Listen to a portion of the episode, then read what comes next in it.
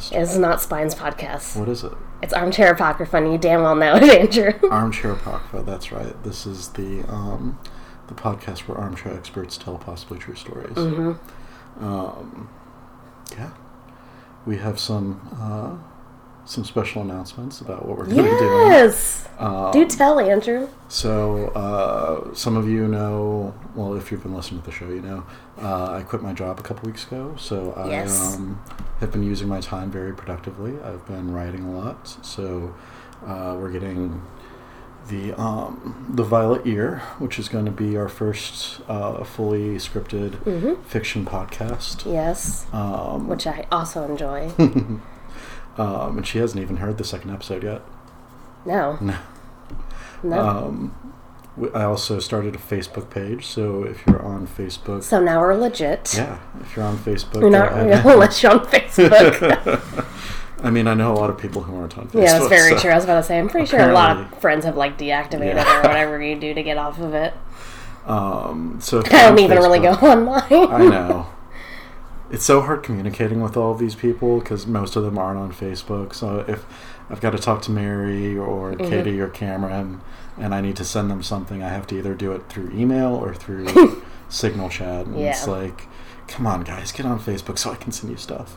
Um, yeah, it's difficult. And then Cameron's on Twitter, but Rachel's not on Twitter. So if I want to send her Rachel something on Twitter, I have to screenshot it and then send, Send it, it. to her. it's really difficult. It's great times. Yeah. Um, so if you're on Facebook, go ahead and like our page. That's uh, uh, Absinthe Activism Arts. Mhm. Um, we'll be going live on Tuesday, uh, May 1st. So many, many months after this Yes. has been released. many, many months before this episode is released. Um, I'm probably going to put up a, a special, uh, like, minute announcement on the uh, Cool. the podcast Yeah. feed too, so everybody knows as soon as it goes live. Surprise. Yeah. Surprise! Uh, I also started Patreon, and Mhm. Mary and I have been working on that. Mm-hmm. So, uh, if you feel like supporting us and supporting our arts, go ahead and uh, uh, give us Our money. booze. no, our arts. The uh, Support the arts. the bottom uh, bottom donation is uh, absinthe patrons, Mhm. and that is people who are supporting our booze habits. hmm Um, so you'd be buying us beer and wine and um, absinthe. That's about the Um, only alcohol beverages I drink. uh, yeah. Yeah. On a regular, not like. There's nothing much else in my house, is what I'm saying. um, yeah, Alcohol wise. you did give me a bottle of champagne the last time I was here. So Because I don't drink champagne. um, gives me a huge headache. yeah, I saw those two tiny ones that have been in there for literally three years. I keep forgetting that I have them. you might just want to toss them. I think I will. I think that when I move, when we move, I will. Uh, those are going. They are not coming with me. right, right. it's gonna be bad.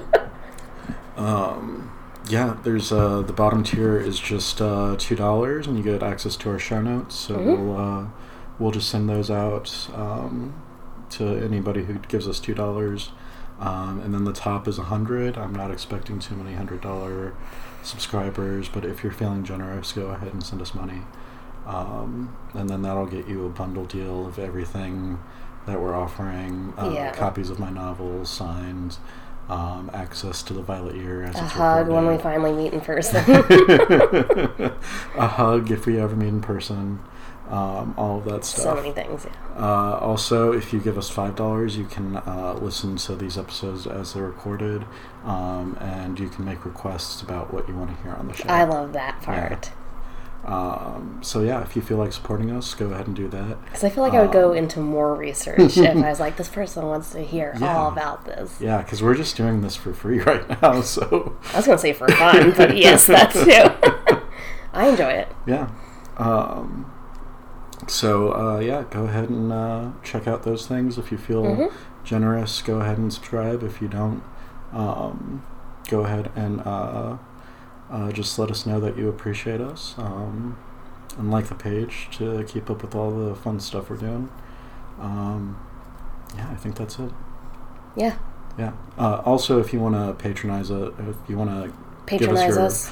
patronage, if you want to give us your patronage and you don't want to uh, do Patreon. I also have a bunch of money apps on my phone, so just send us an email and we'll be happy to take your donations for one time. Cheers. Cheers to that. Cheers, listeners. Delicious.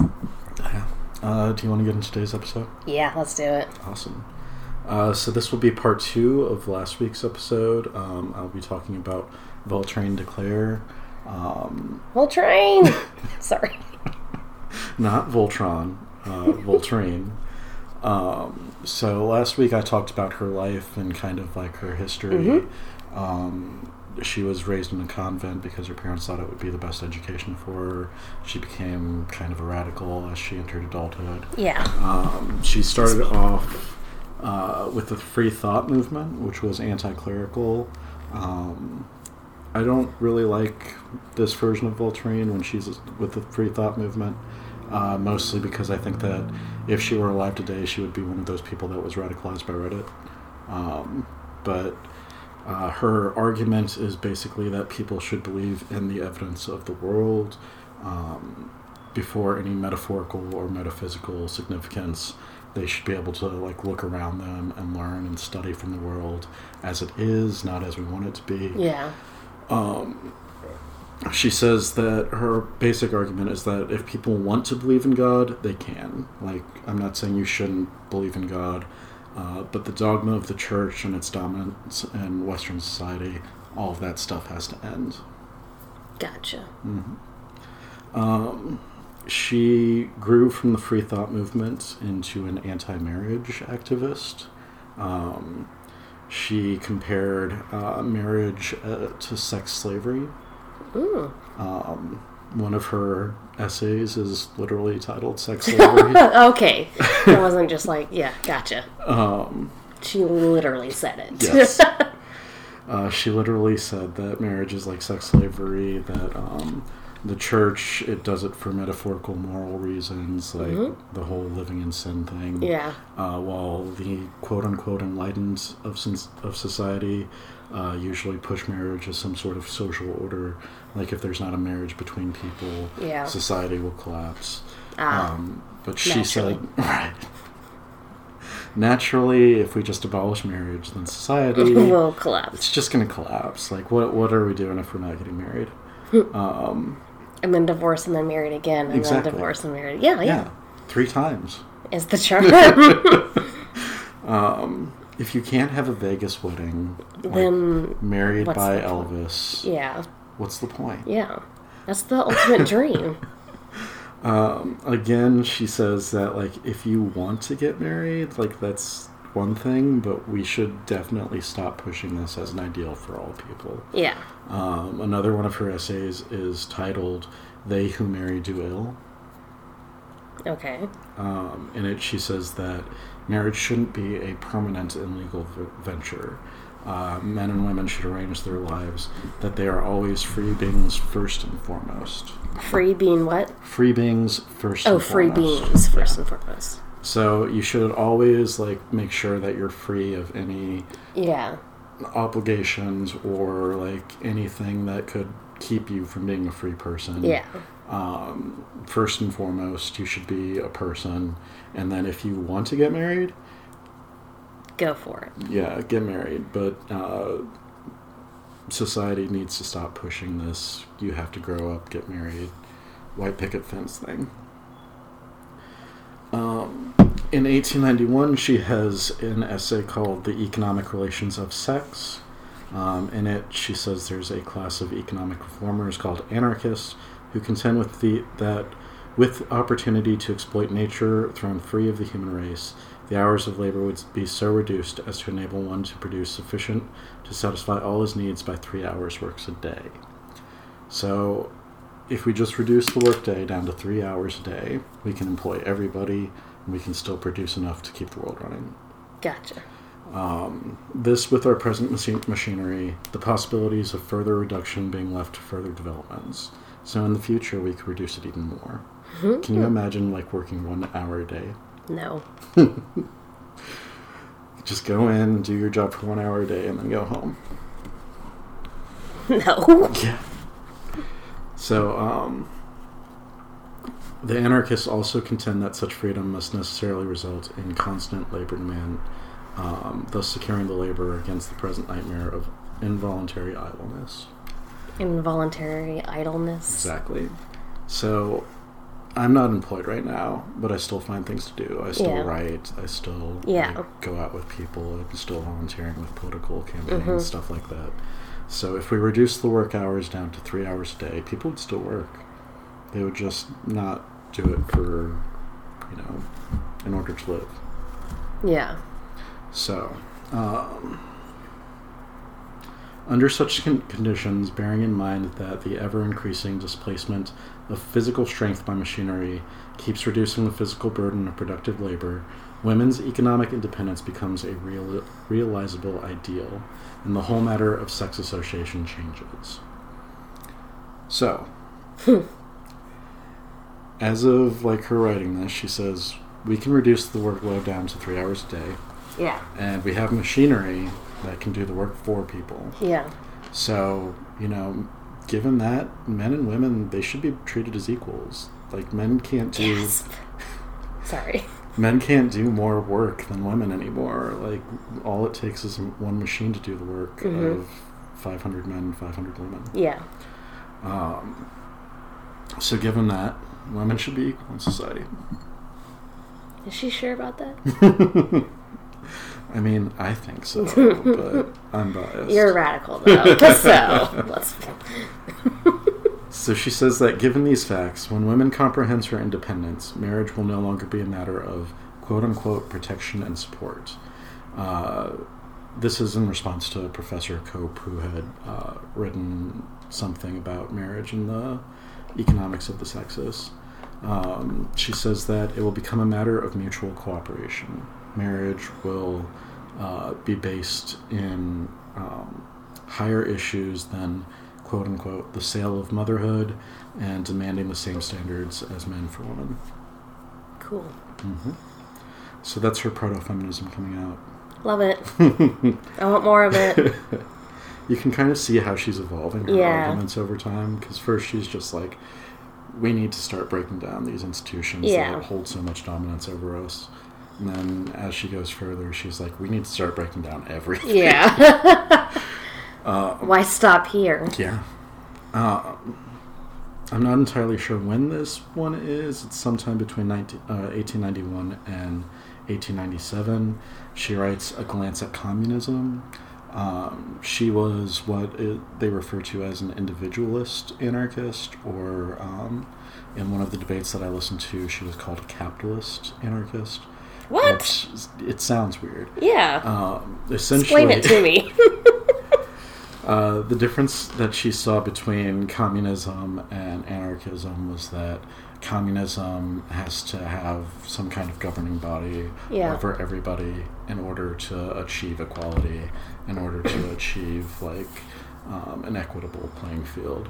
She believed that if we just like revolted and took the means of productions from the rich people and gave it to all of the workers, so let's say um, one of the examples she uses is a farmer. I'm going to go with like uh, a barista.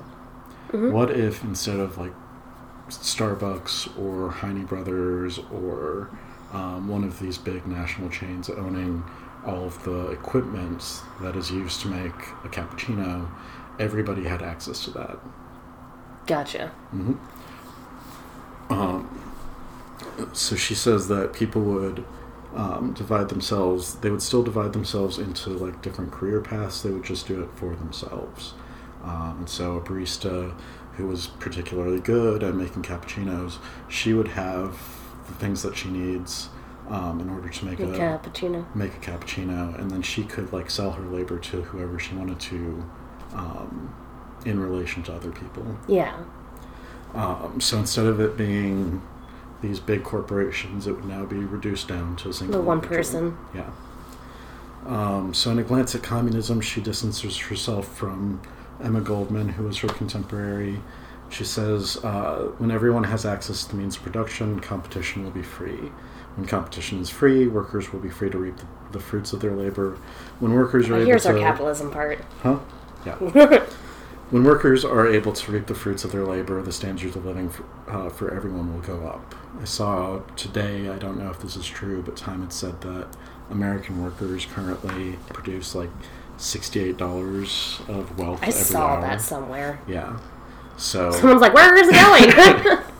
so if you go to work and you produce sixty-eight dollars worth of wealth, and you're only getting paid seven dollars, then obviously that money that you're producing is going somewhere, and usually it's going to your boss, or your boss's boss, or your boss's boss's boss, and so up Yeah. up the, the food chain. and into savings and endowments. Um, so she says that communism uh, is authoritarian. Authoritarian uh, here meaning like there has to be somebody in control of the processes. And she says that authoritarians would rather create a bureaucracy to enforce standards and practices that can be biased or manipulated. And so, if you have any kind of governing system over coffee makers, uh, eventually you're going to have somebody who favors this one business, this one Yeah. person over any other business, Mhm. um, and then that's how things get out of out of whack. So she says that communities should make and enforce their own regulation, like at the local level. So, like a neighborhood should know this person can make good coffee, this person poisons their coffee. so don't buy coffee from this person, right? Um, in this essay, she also denies material determinism, which is a little bit more um, abstract. But uh, if you've read uh, Marx, he has this idea of uh, materialism is this constantly evolving um, battle between the upper and the lower class. Uh, the ruling class necessarily oppresses the lower class. The lower class um, comes into conflict with the upper class. Uh, it's uh, thesis, antith- antithesis, and then they clash. The ruling system collapses, and something else takes its place. He called it. Uh, well, he he lays out um, agrarian society meets feudalism. Um, feudalism creates uh, mercantilism. Mercantilism creates capitalism, and so on and so forth. Snowball, snowball, snowball. Exactly. Yeah, it's cause and effect, and he based this off of uh, Hegel's. Um, shit, I used to know this. You got it. I don't have it. Okay. Uh, phenomenology of the spirit, I think. Um, he based it off of Hegel's uh, idea of uh, phenomenology. Okay. Um, so she says that uh, people do emerge from their material conditions, um, or they are crushed under them. Uh, so we can't con- consider material conditions the sole arbiter of future con- conditions. hmm So people can basically create their own dis- destiny despite what their material conditions are. Got it. Um, so we can look at someone like President Obama, who was a biracial youngster born and raised in Hawaii by a single mother. He became president. Allegedly. Have you started watching Infowars since I last saw you? Is that what My number one podcast. My God.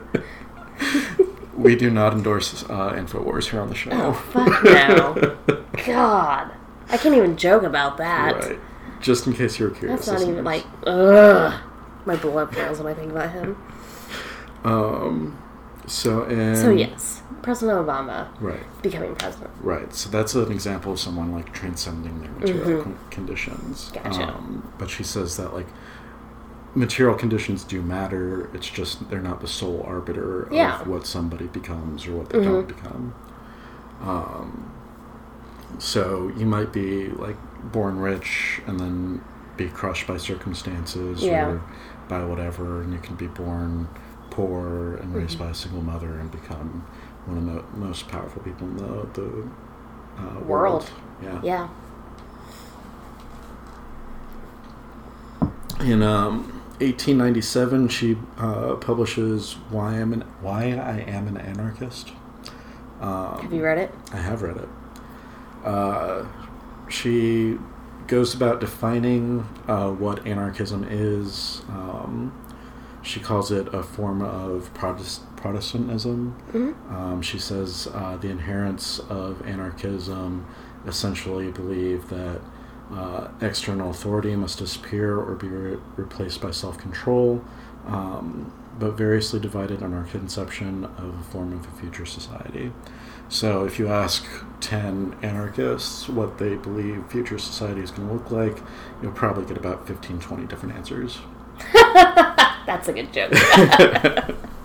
You think I'm joking. um, but they all believe that like people should be free of these Yeah. conditions that crush them. They should be free of oppression. They should be. Uh, There's a central theme. There's a central theme. They just don't know what the future's going to look like. Um, Welcome. I sorry, I lost my train of thought. I'm so sorry. welcome to leftism. I almost said welcome to reality, but I was just like, that's not really what I wanted to say, and then I couldn't figure out what I wanted to say, so I just thought I would just trail off. Um, then she lays out like uh, the way that she sets it up is that she started thinking about it one day and she drew a bunch of conclusions. I'm sure that's just how she structured it. yeah. I don't think that she actually sat down one day and just started thinking of all these things. Yeah. Um, Today's the day. Get my favorite pen out. Today's the day that I formulate my, my view of the world. yeah. Um, but she lays out all the things that she was thinking through. Uh, the first one is there should be no land rights.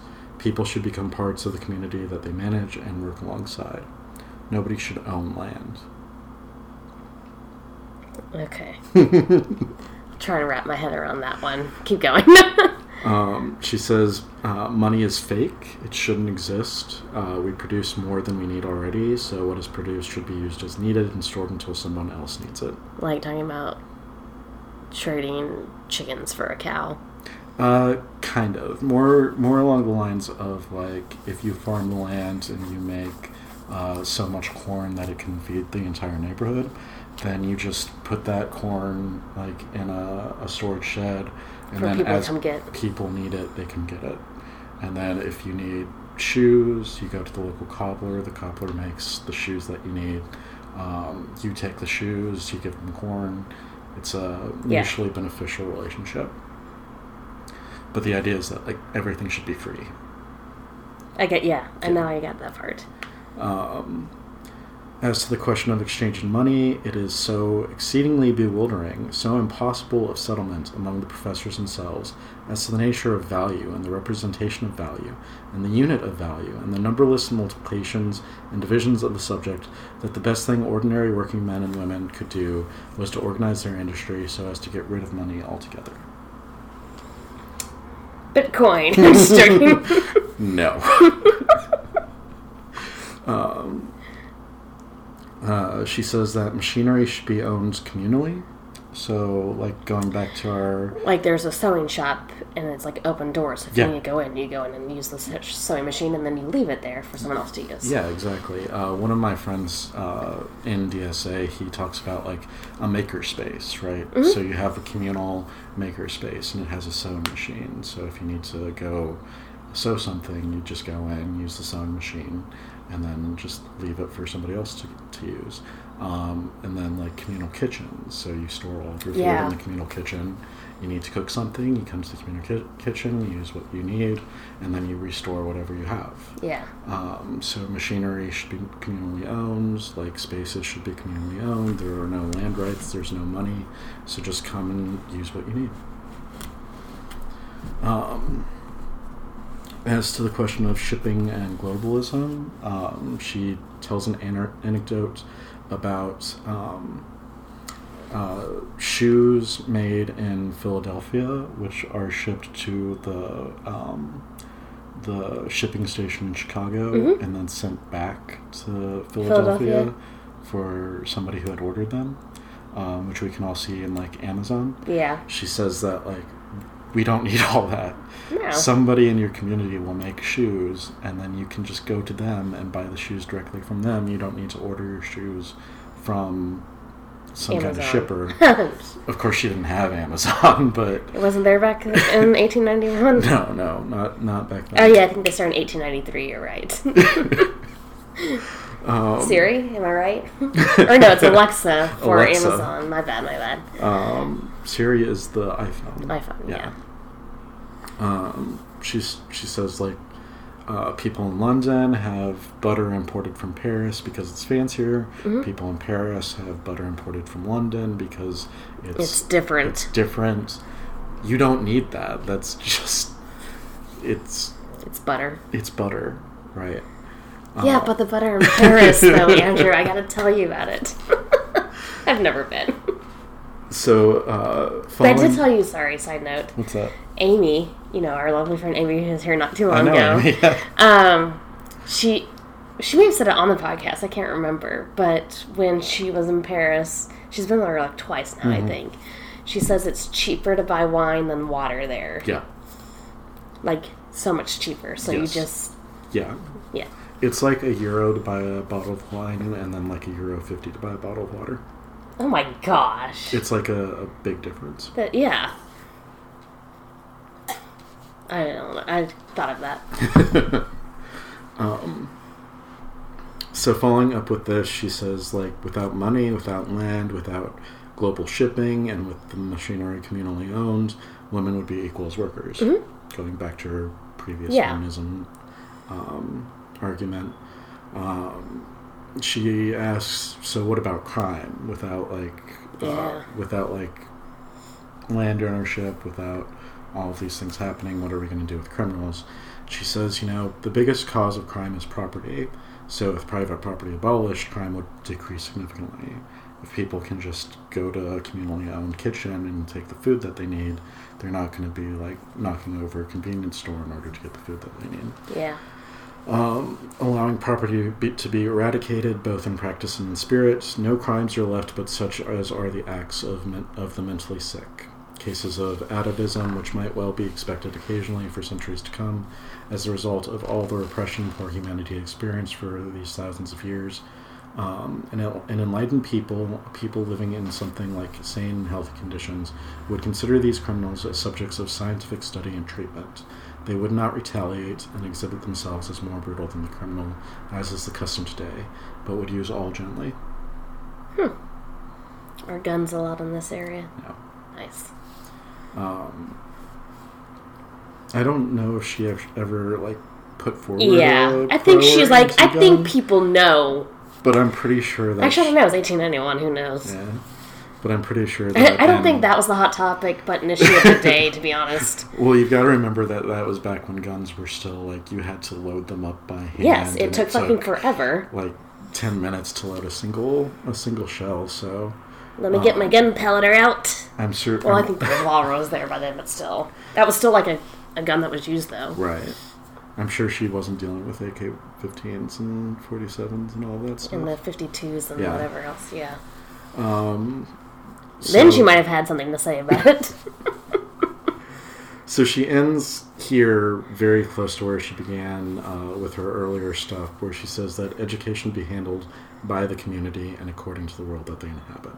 Cool. So instead of having like big colleges where you go off and you have to understand all of these different things about the world, you should just have like communal education where you find out um, what kind of plants are in the area, what kind of trees are in the area, what medicines work, things like that. Like, what does Okay. your individual community need to know, and then go from there.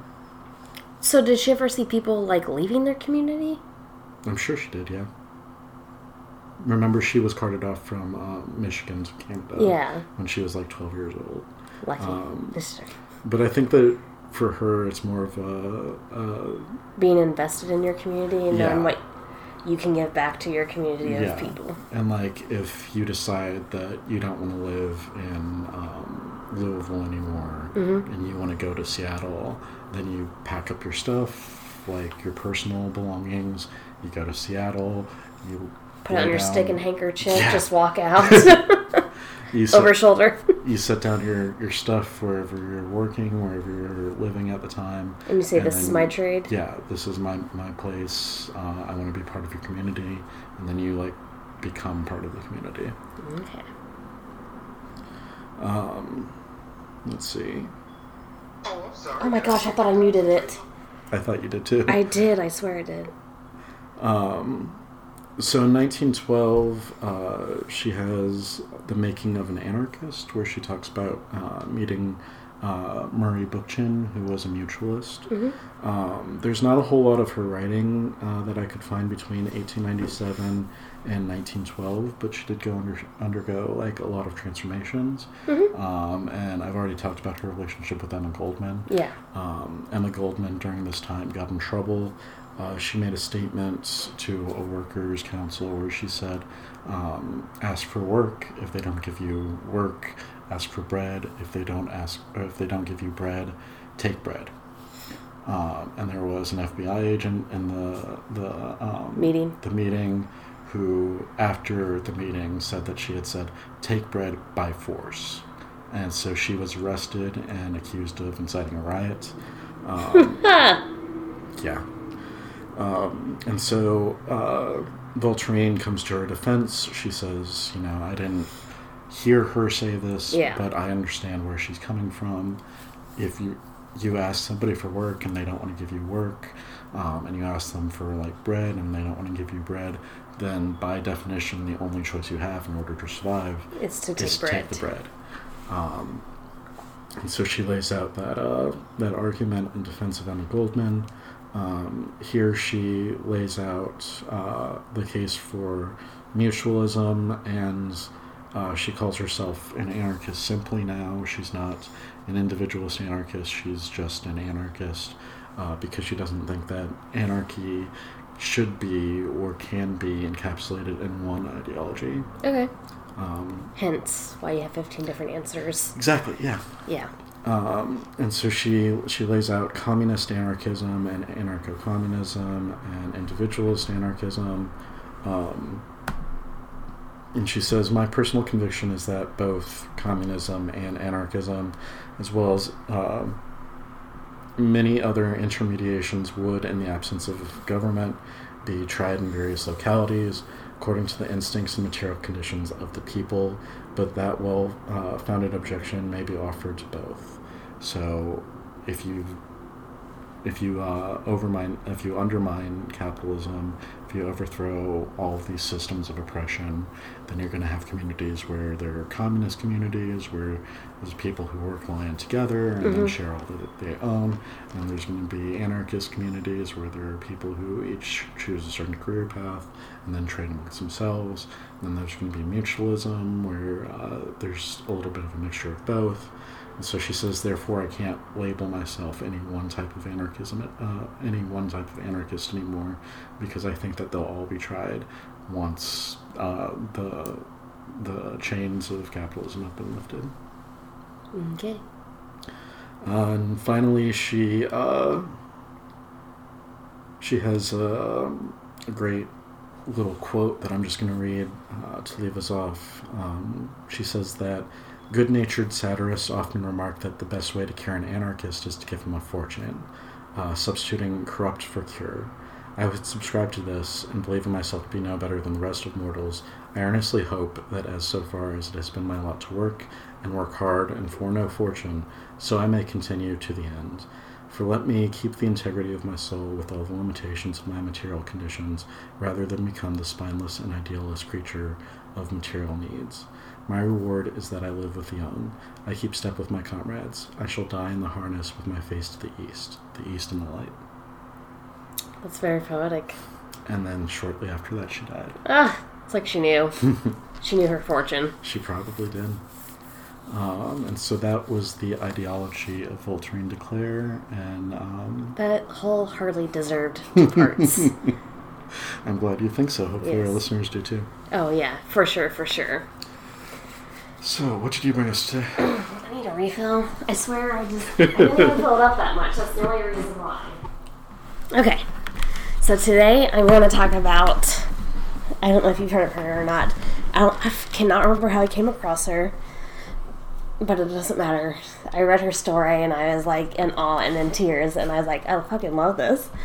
And it's about Irina Sendler. Sendler. Sendler. Okay. Um, so it's a lot, but there's a good reason for it. So Irina was born on February 15th in 1910 in Warsaw. So her she's got a great life obviously out of her in nice. Warsaw in 1910. um, technically, she lived 15 miles southeast of Warsaw in a very vibrant Jewish community. Okay. Her father, Stanislav, was a physician and he treated everybody in the area, whether they could afford it or not, you know, mm-hmm. decent human being. Right, right. Um, when Irina was seven, so now we're in 1917, mm-hmm. um, her father died from typhus that he got from his patients. Um, and after his death, the Jewish community actually came together and offered financial help for her mom, who was a widow, and her, the mm-hmm. daughter. Right. Um, but according to sources, the mother like declined their assistance, but was like thankful for it. Um, other than that, not too much is known about her childhood. So we're going to fast forward a few years. It's 10 years later. Now we're in 1927. And Irina is at the University of Warsaw where she studied law and then changed it to Polish literature. Mm-hmm. Um, and this is when they started opposing some specific laws. Okay. Uh, one of them being the ghetto benches. The ghetto benches? Yep. Um, what is that, you may ask? I um, do ask that, yeah. It is a it was a form of official segregation in the seating of students of whether they were Jewish or not Jewish. So the Jewish had to sit like on the left side and like bad desk and stuff, and you had like these stamp cards to show if you were Jewish or not Jewish at a fucking university. um, and many of the Polish institutions had this in about and the started using them in the 1930s. Okay. Um, but she's our hero. She's not Jewish. Uh-huh. Um, but she grew up in a very Jewish neighborhood yeah. and all all this stuff. Um, so she actually defaced her non-Jewish identification card on her grade report thing. Um, she also um, got disciplined academically because of her activities and reputation as a communist and a philo-Semite. You know, people who respected Jewish people. Right. Um, she also joined the Union of Polish Democrat Youth in 1928, and she became a member of the Polish Socialist Party. Nice. Um, she was repeatedly refused employment in the Warsaw school system. She tried to become a teacher mm-hmm. um, because of negative recommendations issued by the university, which ascribed her radically leftist views. it sounds familiar.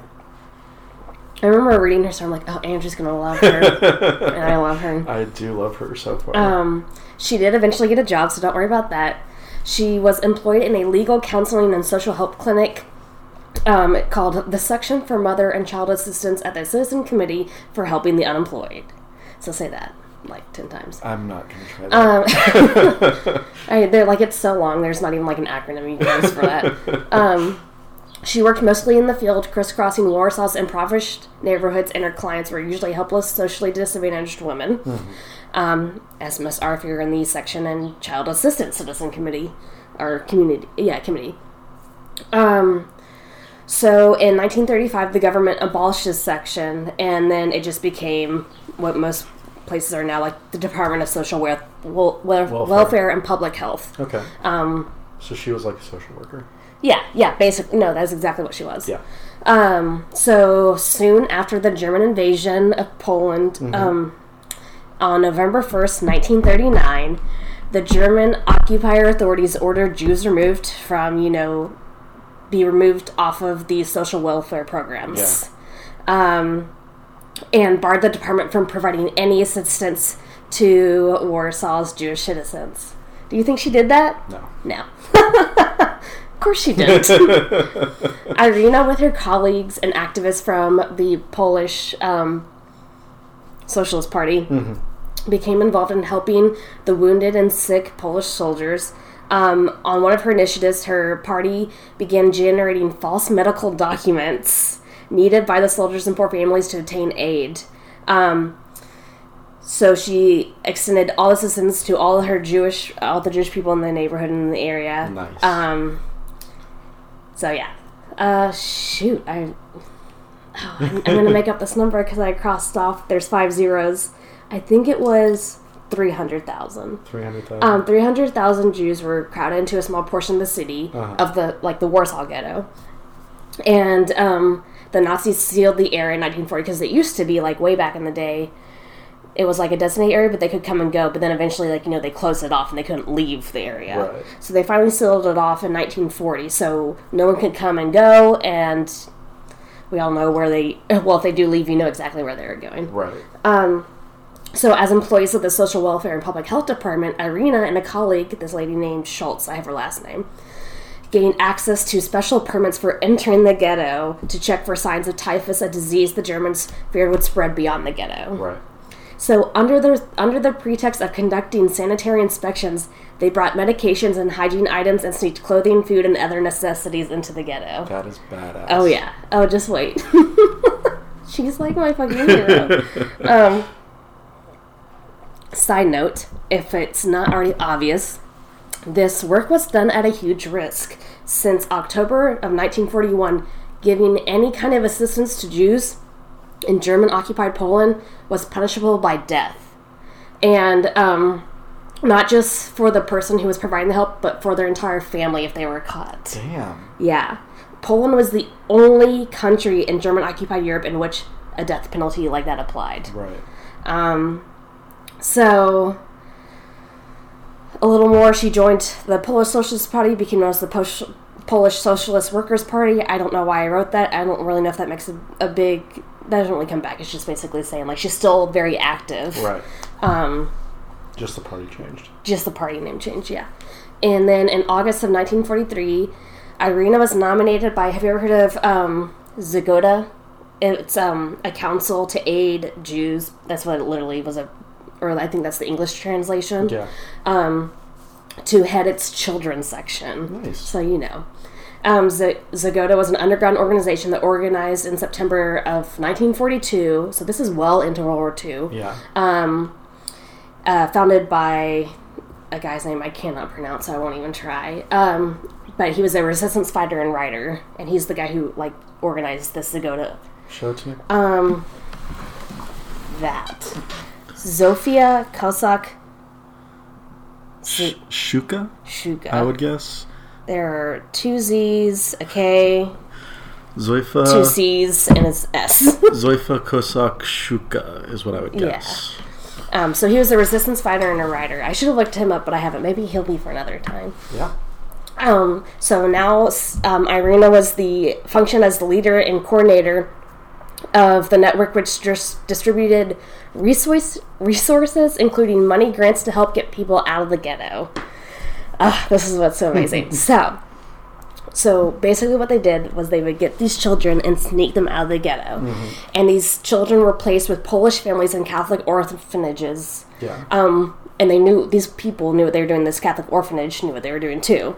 So she worked closely with a group of about 30 volunteers, mostly women, and the children were often given Christian names and taught Christian prayers in case they were tested, because they would do that. They would like come up to people if they thought they, you know, looked Jewish, right. um, and then test them to see if they were really Jewish or not. Um, Irina wanted, this is what I love so much. Irina wanted to preserve the children's Jewish identities, so she kept careful documentation listing their Christian names, given names, and current locations. So she would write it two times their actual names, their family, their Christian name, and put it in a little glass bottle that she would um, dig under a tree. And she didn't tell anyone where they were. Nice. She just, um, I think I'll get to it, but I'll say now in case it's not in here. But basically, oh yeah, I will get to it. So Okay. pause um, on that. um, so, according to uh, this American historian, Deborah Dwork, um, Irina was the inspiration and the prime mover for the whole network that saved Jewish children. She and her coworkers buried list of oh yeah here I just said. Um, the aim was to return the children to their original families after the war was over. That's the whole reason they kept the bottles Right. hidden in the jar so that they could remember because no one knew how long the war would actually last. Yeah. Um. So, are you ready for this? Ready? In October 1943, Irina was arrested by the Gestapo. Oh no. Um, as they ransacked her house, Irina tossed the list of children to her friend who hid the list in their loose clothing. Um, if the Gestapo had access to this information, all the children would be compromised, but her friend was never searched. Nice. Um, but the Gestapo obviously got her and beat Irina brutally upon her arrest and interrogated her and tortured her. And despite this, she refused to betray any of her comrades or the children they rescued and was sentenced to death by firing squad. All right. So now it's like four months later, February 1944, she um, was on her way to the execution. Yeah. And Zagoda literally came by and bribed the guards on her way Nice. to let her go. And they and she like got saved Yes. basically. Isn't that so crazy? Rescue mission. Yes. Bribed the guards on the way to the execution. And so then they let her go. Like, oh my gosh. She-. On the following day, the Germans loudly procra- proclaimed her execution. Posters were put up all over the city with the news that she was shot. Irina read the posters herself. Can you believe that? Oh. So after her escape from death, literally by almost a fucking firing squad, um, she hid from the Germans because it's not like they didn't know what she looked like at this right, point. right. Um, but were but returned to Warsaw under a fake name and continued her involvement with Zagoda. Nice. Um, during the Warsaw Uprising, Irina worked as a nurse in a public hospital where she hid five Jews, and she continued to work as a nurse until the Germans left Warsaw, retreating before advancing before the advancing Soviet troops. So in my Netflix series, I'm imagining this Yes. is like the season three opener. Is like Mhm. she's uh, pretending to be somebody else working in a hospital. Yes, this and is season like, three opener. I can't, I can't like hide people anymore. And then she sees these poor Jewish people. It's like, she's nope, got to. And then just cut to her hiding them. Yeah. Um, so after the war, Irina and her coworkers gathered all of the records with the names and locations of the hidden Jewish children and gave them to Zagoda to be returned with their family. And it's fucking sad because, as we all know, almost all the children's parents had been killed at Treblinka extermination camp or had gone missing, which means they were fucking assassinated at the Treblinka Yeah. ter- extermination camp. Um, a quick thing, um, they don't really go much into her life afterwards. Um, sh- uh, she continued doing what she was doing, but I'll go. I have a bit more to say though. Okay. Uh, she passed away in May of 2008 at the age of 98.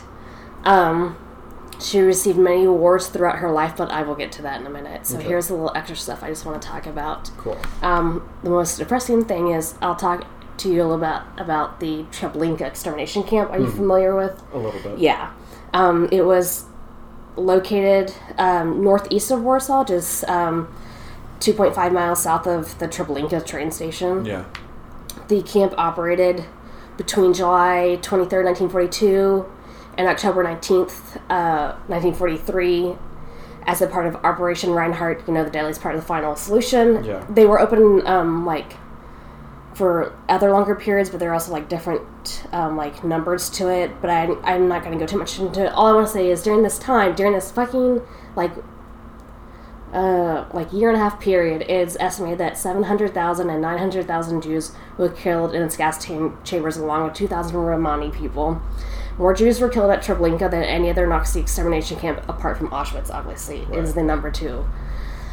Um, so basically, a little more detail. She noted the names of the children on cigarette papers twice for security and sealed them in the in two glass bottles Okay. in case they were discovered. In case one was discovered, there'd be another one, which she buried in a garden. Okay.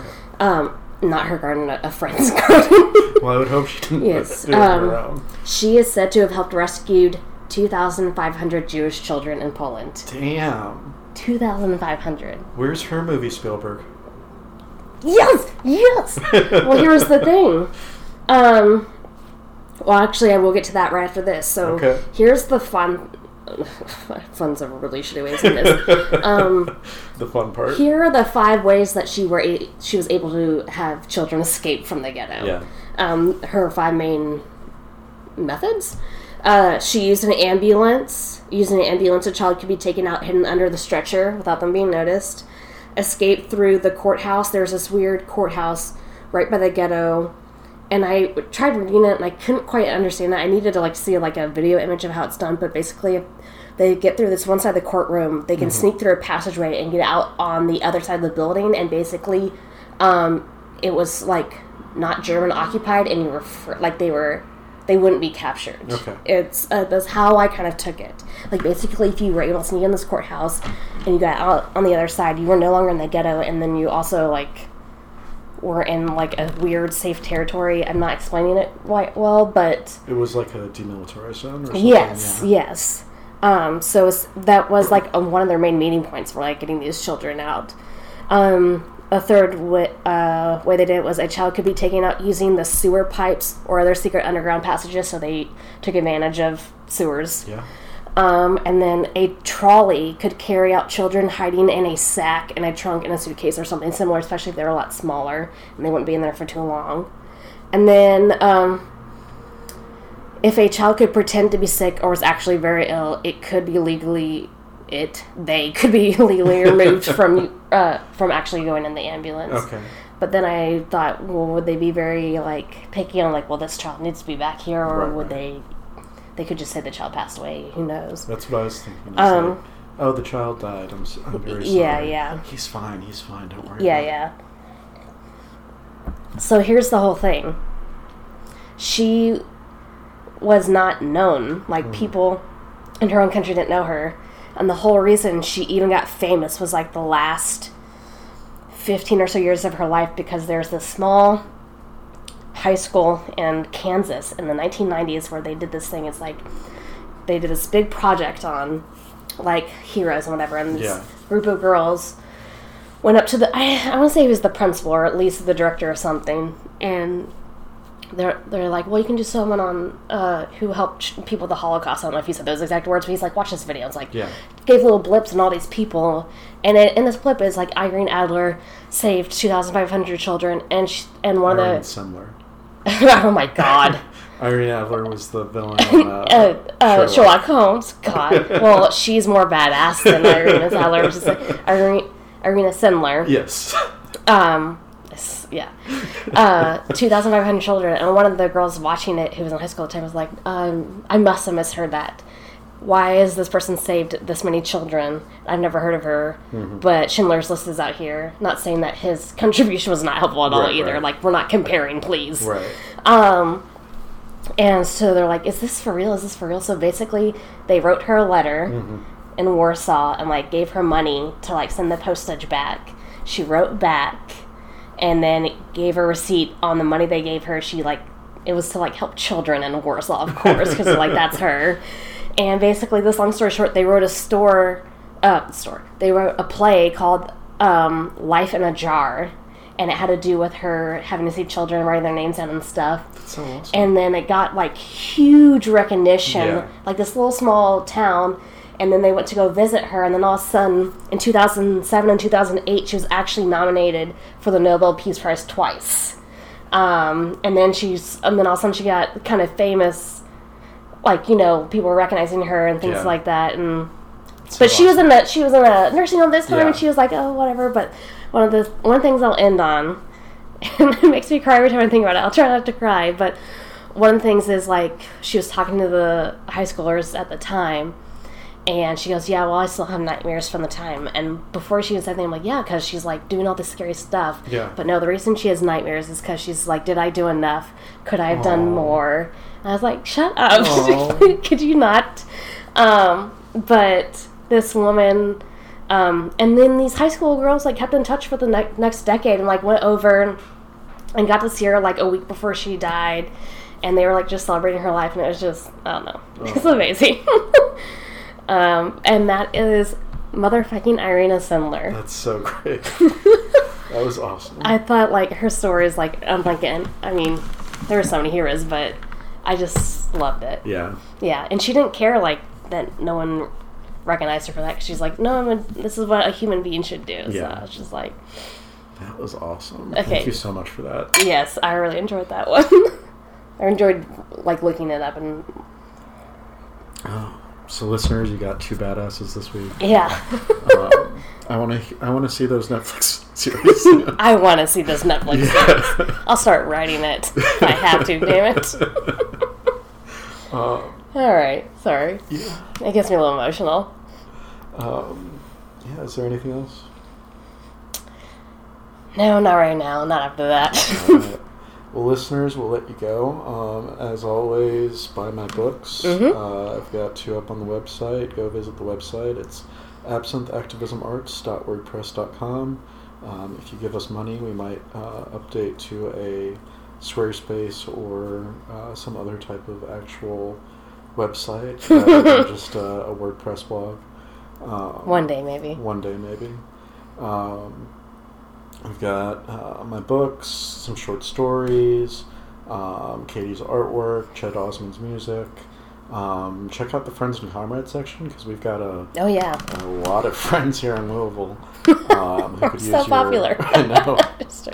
Uh, yeah. Uh, as always, uh, check out the website, buy my books, Katie's artwork, uh, all of that stuff. Um, is there anything you want to plug this week? No, I'm No. good. Cool. You you do all my plugs.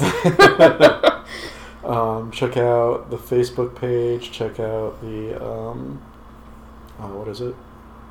The Patreon? Patreon page. Um, check out the website. All of that good stuff. Yeah. We'll see you ne- next week. Yes.